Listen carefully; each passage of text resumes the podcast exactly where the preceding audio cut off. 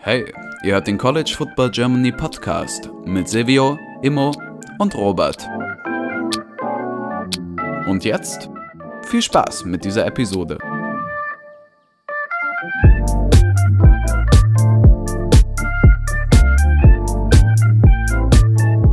Herzlich willkommen zu dieser neuen Folge des College Football Germany Podcast. Mit dabei ist heute Silvio.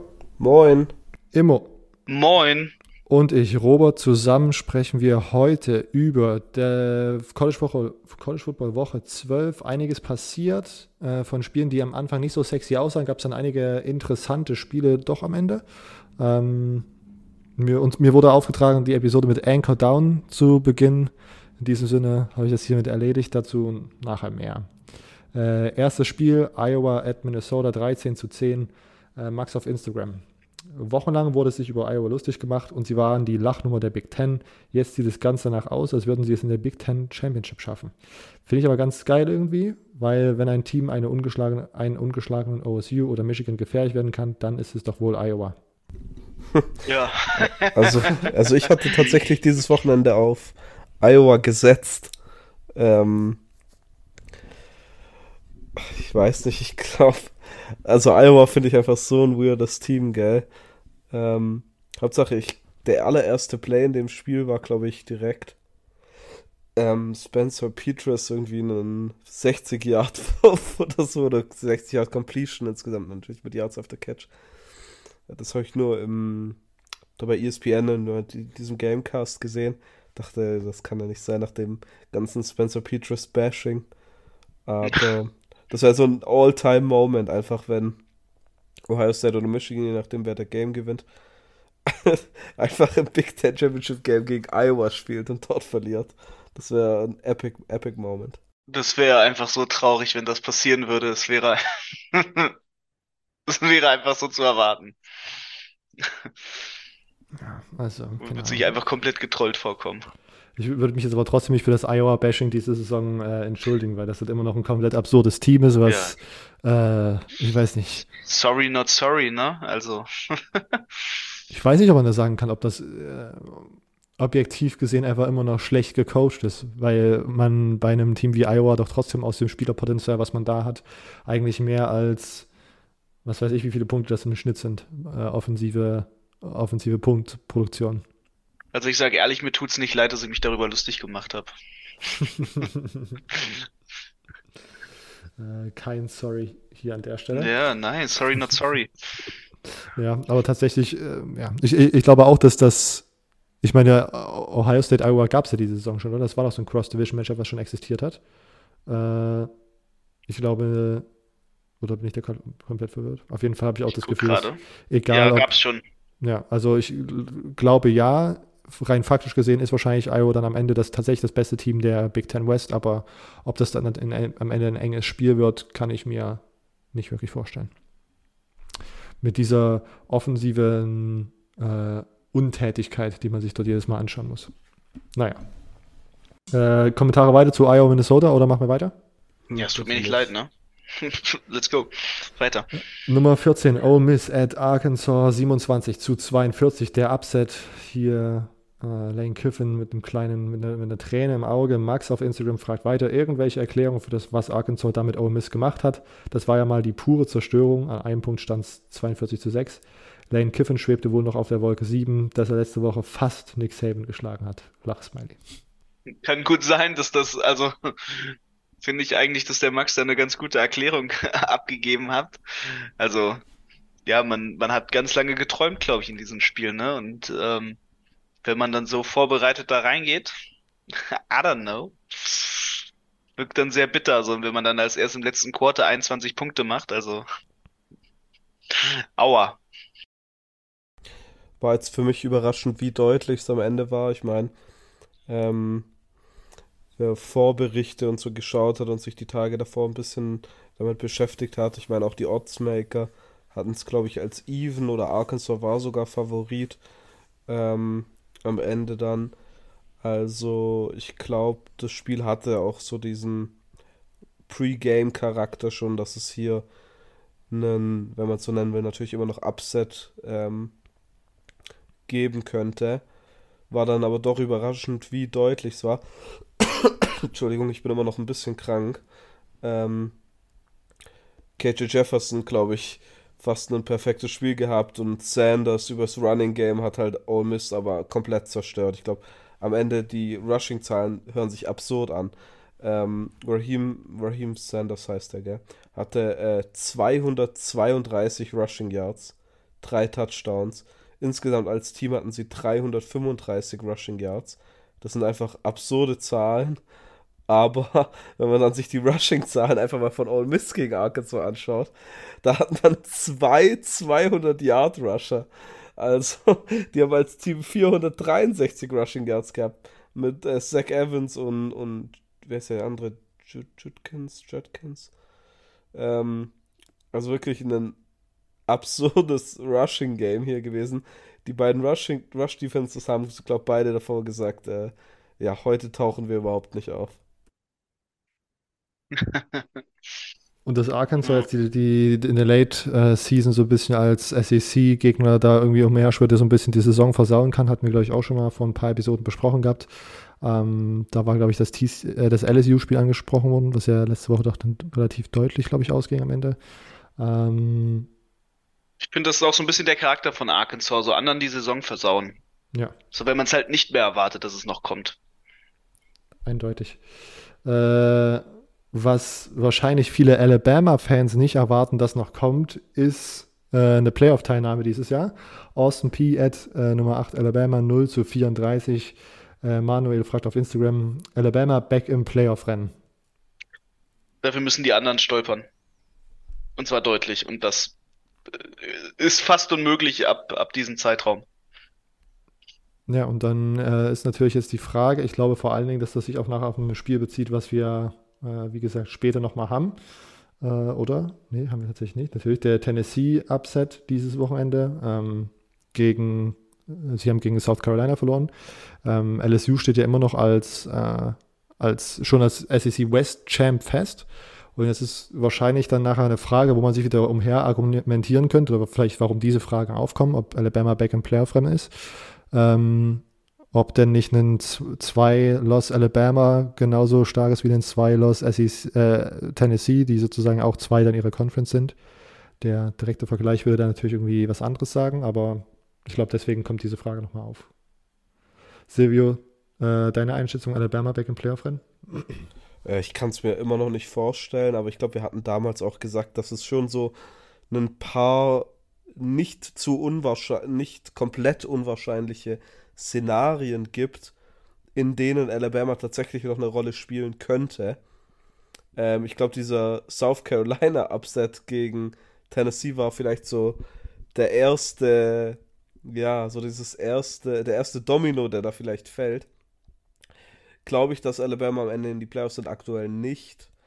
Äh, aber rein theoretisch kann es passieren. Vor allem TCU sieht immer noch ein bisschen shaky aus. USC ist natürlich mittlerweile so ein großer Favorit, vielleicht noch reinzukommen. Aber da muss, muss man auch erstmal noch die Pac-12 komplett überstehen. Ja, und jetzt auch das, das Game, glaube ich, gegen, ja doch, Notre Dame. Also, ja, ähm, genau. das ist jetzt so der große, große Stepping Stone. Also ich glaube, äh, aktuell wenn alles nach Plan läuft, was natürlich immer so eine Sache ist, äh, sollte Alabama keine Rolle spielen, aber ja, ich meine, es ist College Football und deshalb lieben wir ihn ja auch. Genau. Es wird, also das AP-Pool ist schon draußen, ich, da sind sie weiterhin auf 8 gerankt. Äh, ich, oder ist das schon draußen, Silvio? Das kommt doch immer schon Montag. Ja, ja, der ja. AP Poll ist schon draußen. Da wird es sozusagen nochmal spannend, wie das Playoff Ranking jetzt diesen, diese Niederlage von Tennessee bewertet. Das kommt jetzt in der Nacht, äh, wo diese Podcast-Episode schon aufgenommen ist, glaube ich, raus. Äh, und da könnte man dann vielleicht ähm, nach diesem Ranking schon so ein bisschen ablesen, wie sich denn die Chancen entwickelt haben. Im Moment davor waren ja noch South Carolina, äh, USC, die haben dieses Woche einen guten Sieg gegen UCLA eingefahren. LSU, die cruisen weiter und sind als SEC West Champion feststehend. Tennessee halt mit der Niederlage. Mal schauen, wie tief sie das jetzt äh, katapultiert. Ähm, weiter zu dem SEC-Spiel, worüber ich mich sehr freue, sprechen zu dürfen. Florida at Vanderbilt 24 zu 31. Christian Titter auf Instagram. Äh, Vanderbilt schlägt Florida, ist für Vandy noch ein Bowl-Game äh, in Reichweite. Ähm, Wir also, diese Woche gegen äh, Tennessee. ja, das, das ist das große Problem. Aber wer weiß, es gibt ja so viele Bowl-Games, warum nicht ein 5-7-Team reinnehmen, ne? Ja, vor allem, Dann kommen sie in den dritten ähm, Cheez-Its Bowl. Habt ihr das mitbekommen? Es gibt jetzt zwei Cheez-Its Bowl. Kurz mal Ja. reingeworfen. vielleicht ähm, das mit den 5-7 könnte sogar möglich sein. Ja. Ich kenne mich jetzt mit den Akad es geht dann nach akademischen Ding. Und Vanderbilt ist eigentlich schon eine gute Universität. Also ich weiß nicht, ob das Die sich auf beste die Studenten. akademische SEC-Uni. Ich weiß nicht, ob das sich so auf die äh, Footballspieler überträgt, zu 1 zu 1, aber könnte dann tatsächlich vielleicht eine Rolle spielen. Ja. Genau, um das nochmal zu ergänzen, 5, äh, 6 stehen sie im Moment. Das heißt, um sozusagen ein reguläres Bowlgame zu erreichen und even zu sein, müssten sie jetzt gegen Tennessee gewinnen. Äh, Tennessee hat gestruggelt, aber ob das jetzt tatsächlich schon in Reichweite ist, bleibt weiterhin fraglich. Nichtsdestotrotz wollen wir hier ja natürlich Vandys Leistung nicht schmälern. Ähm, Dennis auf Twitter, erst Kentucky, jetzt Florida, Vanderbilt on the rise. Die SEC East darf sich nächstes Jahr warm anziehen. Immo, willst du noch mal kurz drauf eingehen, warum Vanderbilt so toll, so spannend äh, für die Zukunft ist? Du bist der großer Verfechter, glaube ich, auch in den letzten Episoden schon mal gewesen. Ich, ich habe ja auch ähm, schon mal den Campus gesehen und äh, nein, ich, also ich rede ja auch mit, mit Leuten von Vanderbilt, weil die haben äh, zwei deutsche, Sch- äh, äh, doch, ja, zwei deutsche Spieler. Das macht sie natürlich absolut großartig. Ähm, insgesamt drei Europäer, also die haben ja noch einen Engländer, der auch bei denen startet, Darren Agu. Ähm, ich glaube einfach, Vanderbilt macht einen unglaublich guten Job im Recruiting, so die letzten Jahre und auch dieses Jahr wieder.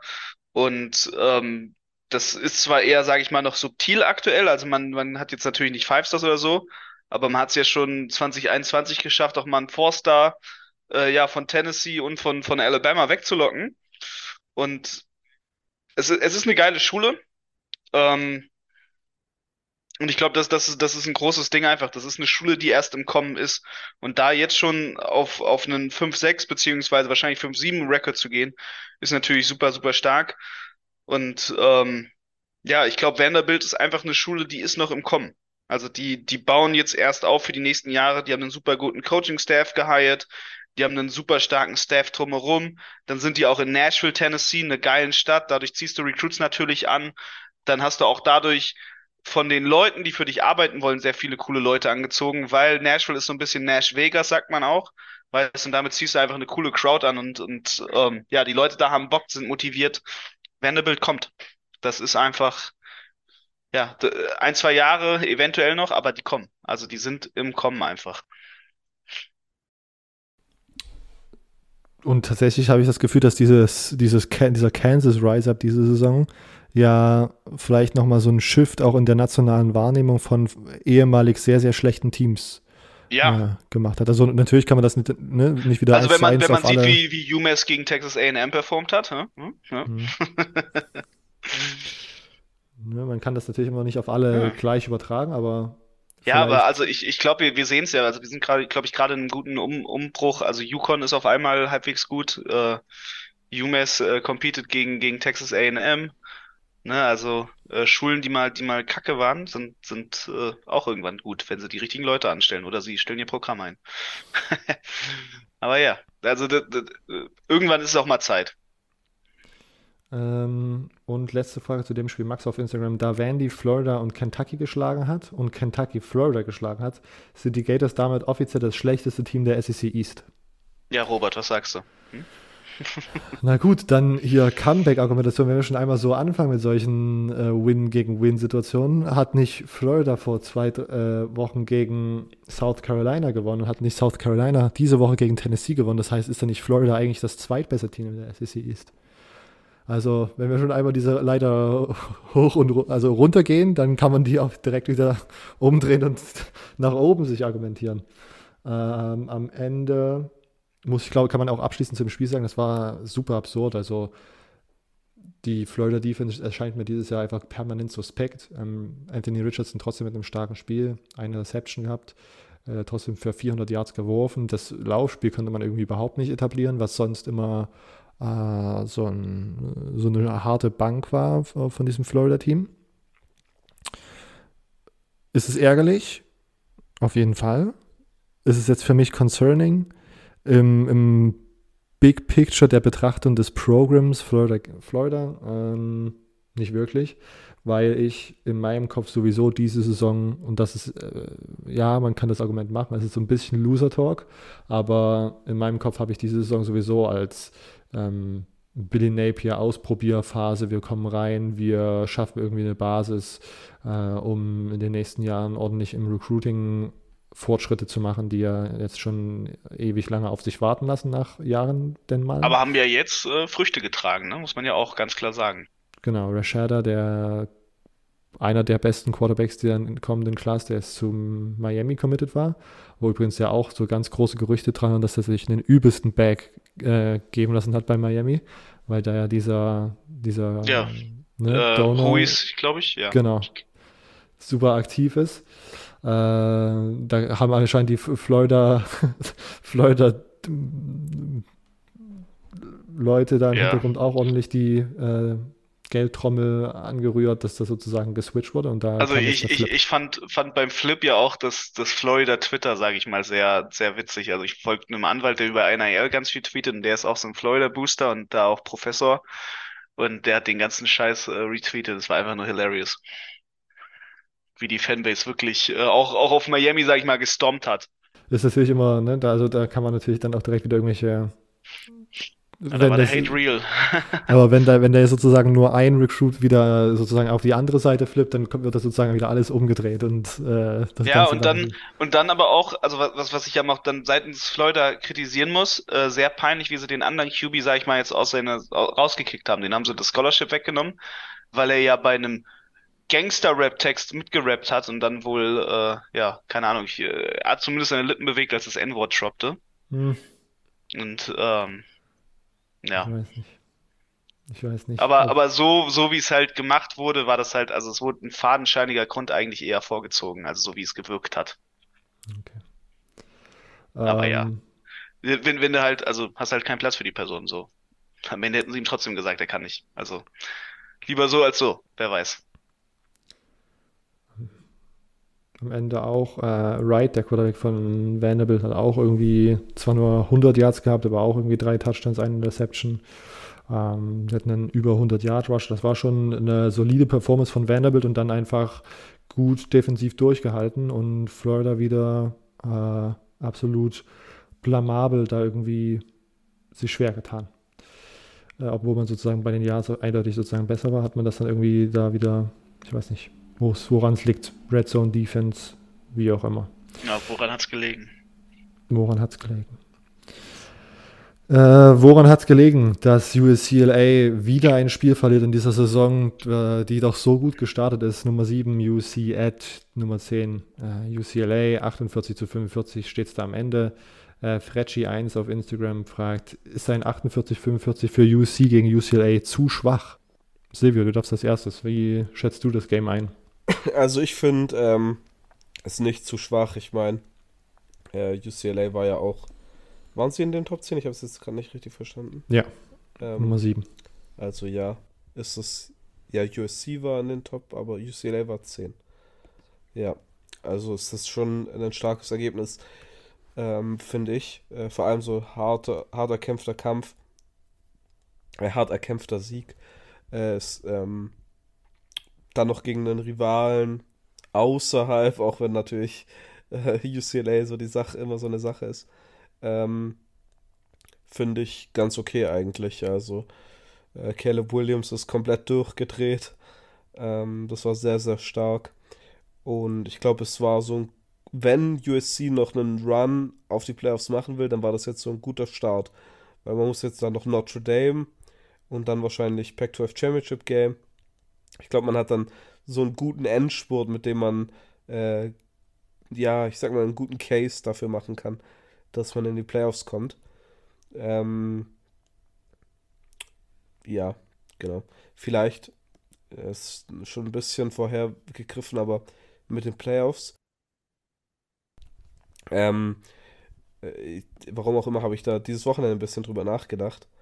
Und zwar finde ich, dass man, ich weiß nicht, das ist jetzt ein bisschen off-topic hier, vielleicht, aber Siege gegen Ranked Teams werden am Ende so häufig aufsummiert und dann, wow, aber das Team hat fünf äh, gerankte Teams geschlagen und das Team hat nur zwei geschlagen.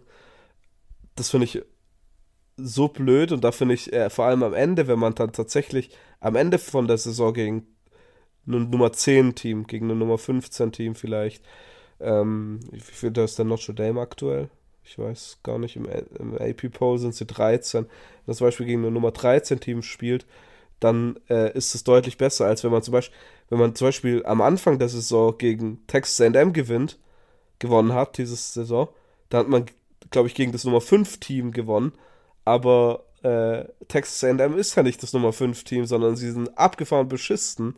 Ähm, also ist dieser Sieg gegen ein Nummer 5 Team nichts wert. Genauso wenig ist ein Sieg gegen ein Nummer 20 Team wert, nichts wert, das dann äh, die Woche darauf äh, verliert, die Woche darauf nochmal verliert und dann irgendwie nicht mal ein Bowl-Game erreicht.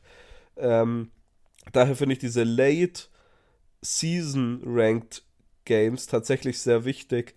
Ähm, gerade wenn es um sowas wie die Playoffs geht. Ja, ich habe da mal drüber nachgedacht, ob es nicht sozusagen Sinn machen würde, solche Ranked Wins äh, zu, tatsächlich erst zu zählen, wenn das finale Regular Season Ranking rausgekommen ist. Aber ich, ich glaube, da muss man dann auch wieder aufpassen, weil sozusagen beim Mit Leistungssteigerung in der Saison und solchen Geschichten. Ja, oder wenn sozusagen dann im letzten Ranking ein Team rausfällt, was eigentlich sozusagen jetzt nur rausgefallen ist, weil sie das letzte Spiel gewonnen haben, aber trotzdem eigentlich ein ganz gutes Team sind so. Also muss man das wahrscheinlich irgendwie, man müsste theoretisch das irgendwie so ein bisschen mehr, man müsste earlier Ranked Wins weniger werten, weniger schwer gewichten bei solchen äh, Kalkulationen wie Late Ranked Wins glaube ich. Äh, ja, aber tatsächlich auch für USC ja, ziemlich spannend. Die haben jetzt ein Top 10 Team besiegt. Äh, no. A win is a win. Ja, und, genau. Und äh, LSU hat jetzt gegen äh, UAB diese Woche stark gewonnen. Also das ist die Frage, ob man die sozusagen nochmal im Playoff-Ranking liebt mit diesem Top 10-Win. Oder, oder, Tennessee wird ja, wie gesagt, fallen. Also da wird sozusagen auch nochmal einiges, äh, einige Aussagekraft haben. Sag mal, wieso haben. Ich bin gerade komplett verwirrt hier. UCLA? Ha, okay. Hm, ich glaube nur 10 UCLA war vom AP weil äh, im Playoff-Ranking war sie letzte Woche schon 16. Uh, anyway äh, sind Bo Nix und DTR die toughsten Quarterbacks im College Football. Beide sind echte Leader und riskieren ihre Gesundheit für ihr Team. Einfach nur geile Spieler. Max auf Instagram. Uff. ähm, also, ich, nicht, also ich bin, ich bin ja von beiden kein Fan. ähm, ist mir tatsächlich aber bei beiden auch schon aufgefallen und ich finde das ja. auch immer super, super geil, wenn man sozusagen den Quarterbacks ansieht, dass oder richtig spürt, dass sie einfach alles geben. Ist für mich ein All-Time, All-Time tough College Quarterback ist Sam Ellinger, weil der auch einfach ab, ab und zu so richtig crazy Run-Games gecallt bekommen hat, wo er wirklich einfach äh, Suicide. Genau, so wirklich auf so eine Suicide Mission gegangen ist und da einfach irgendwelche fetten Linebacker austrucken musste oder wie auch immer. Das ist äh, auch in meiner Erinnerung als einer der tougheren ähm, College Football Quarterbacks geblieben und das ist für mich immer, äh, also auf jeden Fall zum Anschauen ist es immer einfach super spaßig und spaßig und sehr entertainend. Muss man, glaube ich, so sagen. Fällt euch sonst noch jemand ein? Äh, einen tougher Quarterback, wo ihr richtig Spaß habt beim Zuschauen diese Saison? Tough jetzt nicht. Nicht ja. wirklich. Also allgemein ein Quarterback, der mir sehr viel Spaß macht dieses Jahr, ist ähm, ähm, May, Drake May, der von North Carolina, weil er einfach ein absoluter Baller ist. Ähm, ja, aber es ist jetzt, ich weiß jetzt nicht, ob der dem ja. dazu passt in diese ähm, Richtung glaube, der ist einfach nur top. Gut, wenn uns jetzt kein anderer tougher Quarterback ja. einfällt, dann wird wohl Max recht, recht haben und Bo Nix und DTR sind die toughesten Quarterbacks dieses Jahr. Tough QB Award geht an die beiden Jungs. Glückwunsch.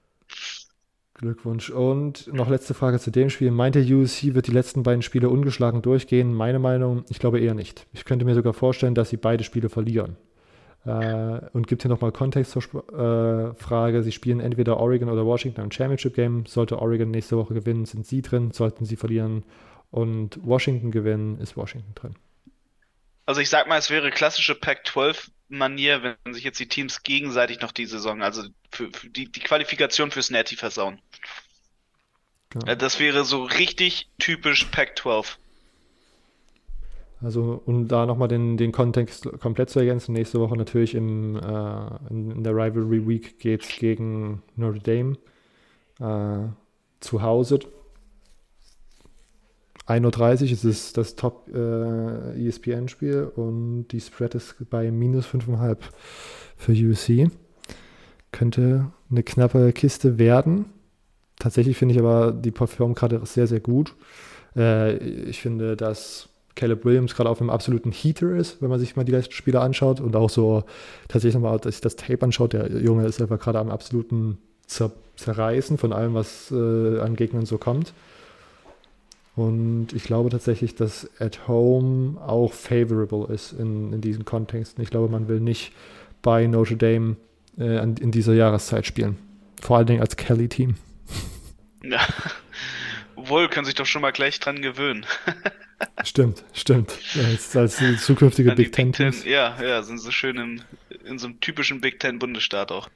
Es war wahrscheinlich eher ein ACC-Team, was man da äh, als Gegner ja, betrifft, aber auf aber jeden Fall Big Ten Wetter. Big, ja, genau, Big Ten Wetter.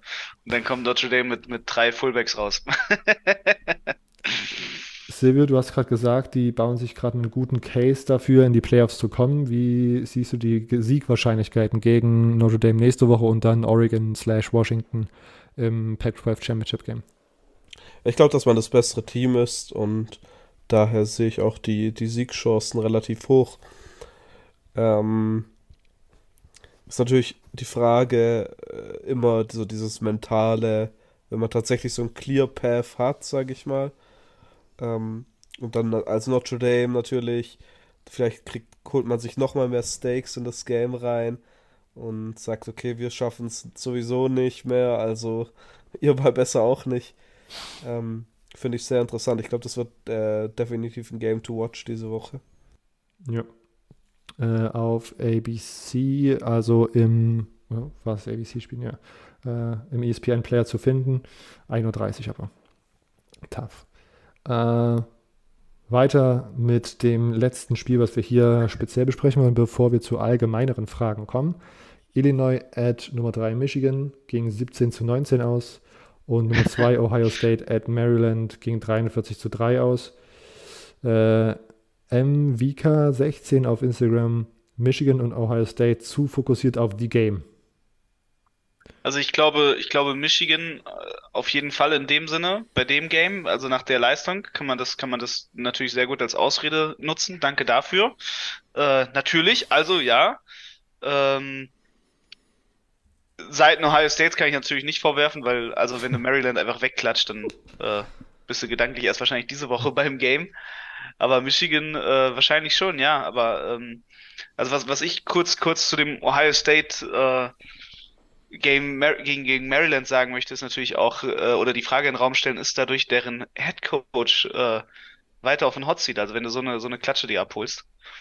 Ähm, ich glaube, das macht dann doch, doch schon was. Aber ja, wenn man, wenn man Michigan guckt, auf jeden Fall, also das, das kann man als perfekte Ausrede nehmen. Ähm, da hat man sich selbst gar keinen Gefallen getan mit dem Spiel. Auch schwer ins Spiel gefunden, zu viele Fehler gemacht und und und dann nicht auch das, sage ich mal, gebracht, was man so ein bisschen von denen dieses Jahr gewohnt ist. Und auf der anderen Seite kannst du dir da wahrscheinlich irgendwie argumentativ so eine Spin-Zone basteln, dass du dann am Ende sagst, naja, jetzt hatten wir eine Woche mehr oder Gegner Michigans könnten sagen, jetzt hattet ihr eine Woche mehr äh, Vorbereitungszeit. Äh, genau, ja. Und dann verliert er am Ende trotzdem. Das ist ja wirklich ein bisschen peinlich. Ja, ja, ja, genau. Also ich habe äh, meine, meine schöne Spin-Zone. Auf jeden Fall. Also äh, äh, um Ausreden werde ich nicht verlegen sein. Silvio, Kommentar zu diesen beiden Spielen, bevor es jetzt diese Woche richtig heiß wird in The Game? Ich habe die Spiele tatsächlich, also vor allem das Ohio State-Spiel, gar nicht angeschaut. Bei Michigan habe ich immer mal wieder reingeschalten. Vor allem, als ich gesehen habe, dass das den Bach runtergeht. ähm, da Ja, dadurch- dadurch hast du es geboostet. Michigan jinxt sich selber einfach zu Tode. Ähm, Hat sich so angefühlt, ja. mehr habe ich ja nicht Das hat sich auf jeden. Fall so angefühlt. Also ich habe wirklich, wo ich den Score gesehen habe, dann habe ich auch wirklich direkt reingeschaut, weil ich gedacht, oh Gott, nein, ich kotze gleich. Also das war echt schon äh, brandgefährlich, ja. Also wirklich brandgefährlich, dass man sowas zulässt. Und am Ende doch überlebt. Ja, also zum Glück. Hier als Public Service Announcement Michigan, Ohio State Nummer 3 gegen Nummer 2, The Game. Nächste Woche um 18 Uhr. Leider auf leider das Fox-Spiel, also muss man da äh, seine Wege finden im Internet. Äh, die Spread ist mi- im Moment bei minus 7,5 für Ohio State Nach Also- Amerika fliegen, so wie ich. oder so. Ja. Wer ganz viel Geld in die Hand nehmen will, kann Genau, natürlich auch nach genau. Amerika fliegen. Weil ich nur, ich, ich fliege natürlich nur wegen The Game, weil Ja, ja. äh, dekadent reich, weiß man doch. Das war ein Scherz.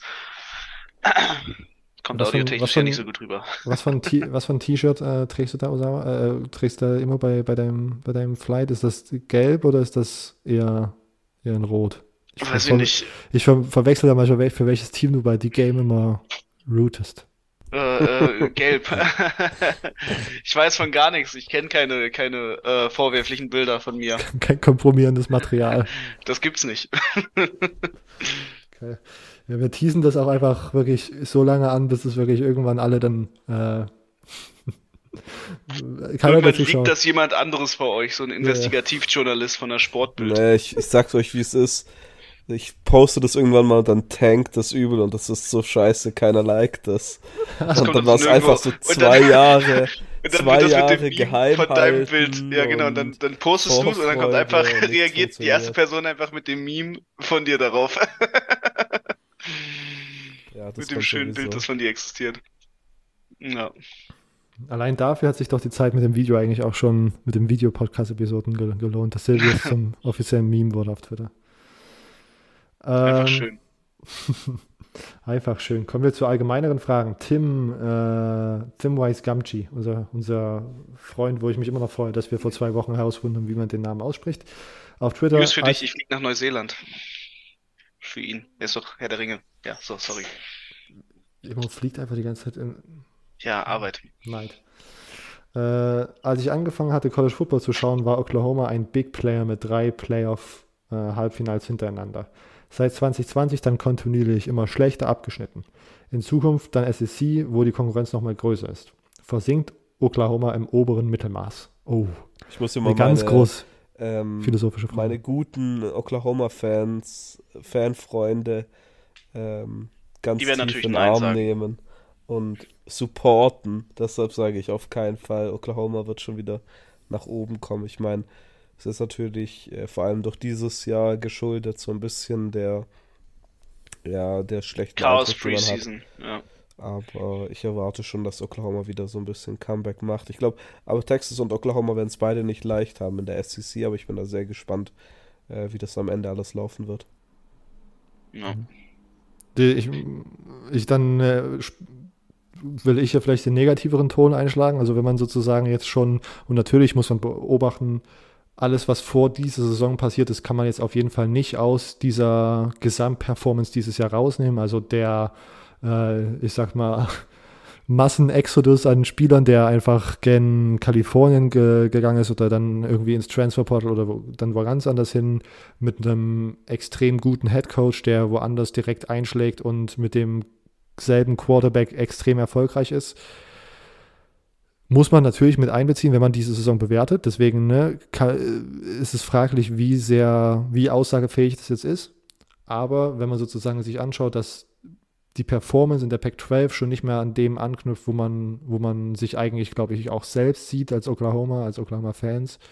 Ähm, und dann neutral auf die Situation schaut, dass man in die SEC kommt, wo die Konkurrenz nochmal deutlich stärker ist, wo äh, ja, dieser Drang in die Playoffs sozusagen stärker ist und wo das Gefühl, habe ich zumindest auch die Mittelmaß-Teams um einiges stärker sind als in der Big 12, sind das, glaube ich, alles objektiv gesehen harte Zeichen, dafür, dass Oklahoma auf lange Frist vielleicht doch dort feststecken wird, wo sie, nicht wo sie jetzt gerade sind, vielleicht ein bisschen besser, aber dass es dann doch nicht äh, wieder zur Regelmäßigkeit wird, dass man zu, in die Playoffs kommt, sage ich mal so. Obwohl auf der anderen Seite muss man da natürlich auch wieder sagen, 12 Team Playoffs, das wird ja jetzt hier schon die ganze Zeit wie so eine Karotte vor unserer Nase hin und her gebaumelt. Äh, sobald sich das nochmal ändert, sind ja die ganzen Chancen, haben sie sich ja nochmal, die ganzen Wahrscheinlichkeiten wieder verändert. Auf der anderen Seite ist das, glaube ich, ein Thema, was wir auf jeden Fall sehr, sehr gut in der Offseason nochmal besprechen können. Wir haben da ja auch perfekte Gesprächspartner für. Ich denke da nur an die Kollegen im Horns and Horses Podcast, im Back 12 Podcast. Äh, Immo, wolltest du noch was sagen? Vor Nö. meinem Monolog hier? Nö, nö, nö. Habt ihr schon Ja. gut gesagt. Weiter, Thimwise Gamgee auf Twitter, ihr seid das Playoff-Komitee. Ihr seid das Playoff-Komitee. Georgia, TCU und The Game-Gewinner sind ungeschlagen durchgekommen und sind somit in den Playoffs dabei. Jetzt müsst ihr euch zwischen einem Ein-Loss Pac-12-Champ, USC, einem Ein-Loss ACC-Champ, Clemson und einem Ein-Loss The Game-Verlierer entscheiden. Okay, äh, ich würde vielleicht anfangen. Ich würde tatsächlich äh, mit USC gehen. Der Grund ähm, ist die Sache, dass Mich also in dem Fall zum Beispiel sagen wir Michigan, also äh, wenn ähm, Ohio State gewinnt, oder das war doch die Frage, oder? Nee, einfach nur Verlierer, okay. Sagen wir mal, Ohio State gewinnt die Game. Dann würde ich auf jeden Fall mit USC gehen. Der Grund ist, letzte Woche hat Michigan fast gegen Indiana verloren. Dann haben sie hypothetisch gesagt jetzt gegen Ohio State verloren. Und sie haben dann danach in der Woche kein Spiel, weil sie nicht in einem Championship Game spielen. Und dann kommt die Selection und dann musst du als Komitee vertreten, dass du mit den letzten Wochen Michigan reinnimmst.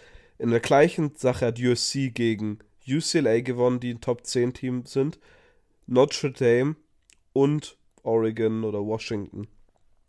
Sprich, man hat im gleichen Zeitraum, erstens hatte man noch ein frischeres Spiel, dieses Pac-12 Championship Game, und man hat äh, somit, glaube ich, äh, mehr, ja, man kann die Sache mehr vertreten. Gewinnt Michigan the Game, dann finde ich, wird es schon schwieriger, schwieriger, weil Ohio State, finde ich, hatte dieses Jahr eigentlich eine perfekte Saison, schon fast. Ähm, und dann bin ich froh, dass ich nicht wirklich im Playoff-Komitee bin. Also ich glaube, du, du, du hast es schon, schon sehr gut gesagt. Ähm, auch, auch, also ich finde ein Pac-12 Champion aktuell, vor allem wenn es USC wird, rechtfertigt das deutlich mehr. Einfach als, als Clemson. Äh, ACC Bias, sagen wir es mal so. Ähm, aber Michigan wird halt gewinnen und äh, ja, aber USC, glaube ich, auch bigger, bigger TV-Market, sage ich mal, sollte USC reinkommen. Ja. Und die Sache ist, also ich finde es, glaube ich, sehr schwierig, wenn man irgendwie versucht, hier ein Argument für Clemson zu machen mit einem, mit einer Niederlage. Weil das heißt, Clemson hat gegen Notre Dame verloren vor zwei Wochen. Äh, USC hat dieses Notre Dame-Team geschlagen. In unserem hypothetischen Szenario hat dann nochmal einen Oregon geschlagen. Clemson wird im äh, ACC Championship Finale auf äh, Notre Dame treffen, äh, auf North Carolina, North Carolina treffen, sorry. Ähm, die jetzt ja auch diese Saison, äh, diese Woche gerade ein bisschen äh, gegen Georgia Tech verloren haben, was so ein bisschen deren äh, Value, deren diesen Sieg für Clemson ein bisschen devalued. Deswegen sehe ich UC, USC sozusagen auch auf jeden Fall über Clemson. Ich würde es auch auf jeden Fall, so wie Silvio argumentiert hat, über Michigan sehen. Wenn Michigan die Game gewinnt, dann kommt für mich immer noch Ohio State rein, weil, wie gesagt, die gerade eine, eine so dominante Saison gespielt haben, ist, dass ich das, glaube ich, so hin argumentieren könnte, dass die da als Nicht-Champ sozusagen den Vorzug bekommen. Einfach aufgrund der Dominanz, aufgrund der Art und Weise, wie die einfach diese Saison durchgeballert haben. Okay, äh, und damit letzte Frage. Bevor wir zur letzten Frage kommen, hier direkt schon einmal eingeworfen. Wenn ihr euch jetzt gefragt habt, die Jungs reden hier die ganze Zeit über irgendwelche Fragen, wie kann ich denn meine Frage loswerden? Äh, CFB Germany Podcast auf Instagram, CFB Germany Pod auf Twitter. Jeden Sonntagmittag wird da ein Fragenaufruf gestartet auf Twitter. Das ist einfach ein Tweet, wo ihr drunter kommentieren könnt. Äh, auf Instagram ist in der Story so ein Fragen-Button, wo ihr die Frage loswerden könnt. Wenn ihr merkt, dass es länger ist, dass sich das nicht in die Zeichenzahl äh, pressen lässt, die man dort aufgezwungen bekommt bei beiden Optionen, schreibt uns einfach eine DM. Ähm, und dann werden wir auch in der nächsten Woche über eure Frage sprechen. Äh, und jetzt zur abschließenden Frage von Max auf Instagram. Was sagt ihr als weltweit führender Coaching-Podcast zu den Gerüchten, dass Lane Kiffin Ole Miss verlassen will, um den Auburn-Job anzunehmen? Er hat die Gerüchte ja wohl dementiert, aber das muss ja nichts heißen. Mich würde eure Meinung auf jeden Fall mal interessieren. Ich also Coaches dementieren ja alles regelmäßig, muss man ja auch sagen. Richtig, die äh, nehmen auch unterschreiben auch neue Verträge und dann am Ende diesen Vertrag ungefähr wenige Wochen später aufzulösen und einen, einen höher bezahlten Job anzunehmen, einen Job mit mehr Prestige. Um hier direkt vorwegzugreifen, bevor äh, Immo mit seinen Inf Inside-Informationen und Silvio mit seiner äh, ausgedehnten Coaches-Expertise äh, antworten darf, ich glaube, ich habe es nicht publicly gemacht, weswegen es diesen Take so ein bisschen minimiert und weswegen es diese Brisanz jetzt minimiert. Aber ich weiß zu 100 Prozent, dass ich Silvio mehrere Male irgendwie persönlich geschrieben oder erzählt habe, dass ich das Gefühl habe und dass ich äh, in dieser äh, College Football Journalisten Bubble, die ich so auf äh, Twitter mir zusammen abonniert habe, auf, auf, amerikanischen Insider und so weiter, ich da schon seit Anfang der Saison oder sogar seit letzt, Ende letzter Saison höre, dass Lane Kiffin jetzt Ole Miss so lange äh, ausbringt und ausnutzt, äh, erfolgreich hält, bis er sozusagen den nächstgrößeren Job annehmen darf, dass da nicht wirklich eine super große Bindung ist. Äh, das will ich jetzt hier nochmal gesagt haben. Also ich wäre nicht super geschockt, wenn das der Fall ist, weil ich sozusagen mental schon vorbereitet wurde von dem Content, den ich so, äh, amerikanischen Content, den ich so konsumiere. Äh, das vorweg gesagt, Silvio, ich würde dich jetzt einmal darum bitten, dass du das confirmst und dann darfst du direkt mit deinem Take anschließen. Okay, das habe ich bisher noch nicht gehört. Nein, Bitte? Spaß. Äh, nee, Robert hat es tatsächlich, ich glaube, ich könnte sogar raus. Du hast es, glaube ich, sogar mal interner bei WhatsApp äh, ja, angesprochen. Ich glaube es auch. Ähm, ja, also ich glaube es immer noch nicht so richtig, aber Robert ist ein Firm Believer und ich bin ein Believer in Robert. Also äh, 1 plus 1 gibt es äh, bekanntlicherweise zwei. Also ähm, überrascht wäre ich da noch nicht mehr, weil Robert es mir wirklich schon so oft gesagt hat. Äh, mein Hot Take diese Saison ist, dass Lane Kiffin am Ende der Saison nicht mehr Ole Miss Headcoach sein wird. So hat das, glaube ich, gesagt. Ähm, ja, aber ich glaube es klar. Ich, ich weiß ja nicht warum. Es macht für mich wenig Sinn, aber äh, Robert, du bist ja da der Guy. also es, es, es wäre halt witzig, auch im Alabama-Kontext das, glaube ich, zu sehen, ne? Also. Das stimmt, die ganzen Connections zu Saben sozusagen. Ja, yeah, so, also auch als Fallen Son und sowas, ja, genau. Fallen Son, ja. Immer das hätte auf jeden Fall ziemlich viel Meme-Potenzial, wenn er das macht. Das stimmt. Das stimmt. Also das fände ich schon ziemlich wild, so der Typ bei Auburn. Also die, die Sache ist halt, die wir haben, da reden da immer weiter drüber. Habt ihr das Gefühl, dass Lane Kiffin jemand ist, der sozusagen da auch die Booster bei einem Place wie Auburn in Line bekommt und sozusagen da seinen Willen durchsetzt gegen die ganzen Leute, gegen die ganzen Köche, die da in der ja. Suppe mitrühren wollen? Also kann ich mir gut vorstellen, dass wenn, wenn einer so, sage ich mal, auch da, da dann mitspielt und dadurch die Leute so gut ausspielt, dass, dass Lane Kiffin das sein kann. Also dem traue ich das schon zu. Den halte ich nicht für dumm. Also der ist, glaube ich, sehr, sehr abgewichst auch, was das angeht vielleicht auch ganz gut wieder, dass das ein, dass das ein Saban Assistant ist, wo man sozusagen dann First Hand direkt mitbekommen hat, wie, denn, wie man denn so Booster in Line bringt. Das war sozusagen ja. eine der großen Sachen, die äh, Saban da direkt am Anfang seiner ja sehr gut, ja. Alabama-Karriere äh, organisiert hat.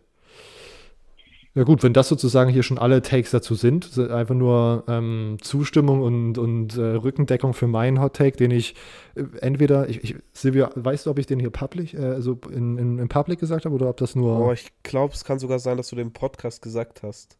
Ja, okay. Na gut, das ist nämlich auch so eine Sache, das wissen die Hörer wahrscheinlich nicht. Alles, was man hier sagt, das hat man ungefähr eine Stunde später wieder vergessen. Also man lädt hier im Grunde seine ganzen Takes einmal ab und dann alles, was hier stattgefunden hat, äh, ist dann erstmal im Kurzzeitgedächtnis gelöscht. Was ihr bitte nicht im Kurzzeitgedächtnis löschen sollt, ist der Fakt, dass ihr nächsten Mittwoch wieder eine Episode von uns hört. äh, dass ihr uns auf Spotify abonnieren und übrigens auch bewerten könnt. Da ist schon lange keine Bewertung mehr reingekommen. Wer also Spotify hört, kann das tun. Auf Apple Podcasts fun funktioniert das genauso. Könnt ihr auch gerne Rezensionen mal da lassen. Ähm, ihr könnt uns wie immer auf Twitter und Instagram folgen. CFB Germany Pod auf Twitter, CFB Germany Podcast auf Instagram. Wie gesagt, jeden Sonntag wird auch zu Fragen aufgerufen. Und dann hören wir uns nächste Woche wieder zum finalen Recap der, wir sagen jetzt mal Regular Season. Es kommt dann ja immer noch dieses Army-Navy-Game dazwischen, was äh, äh, für mich ja wieder Game of the Year wird mit der, mit der Under-Wette.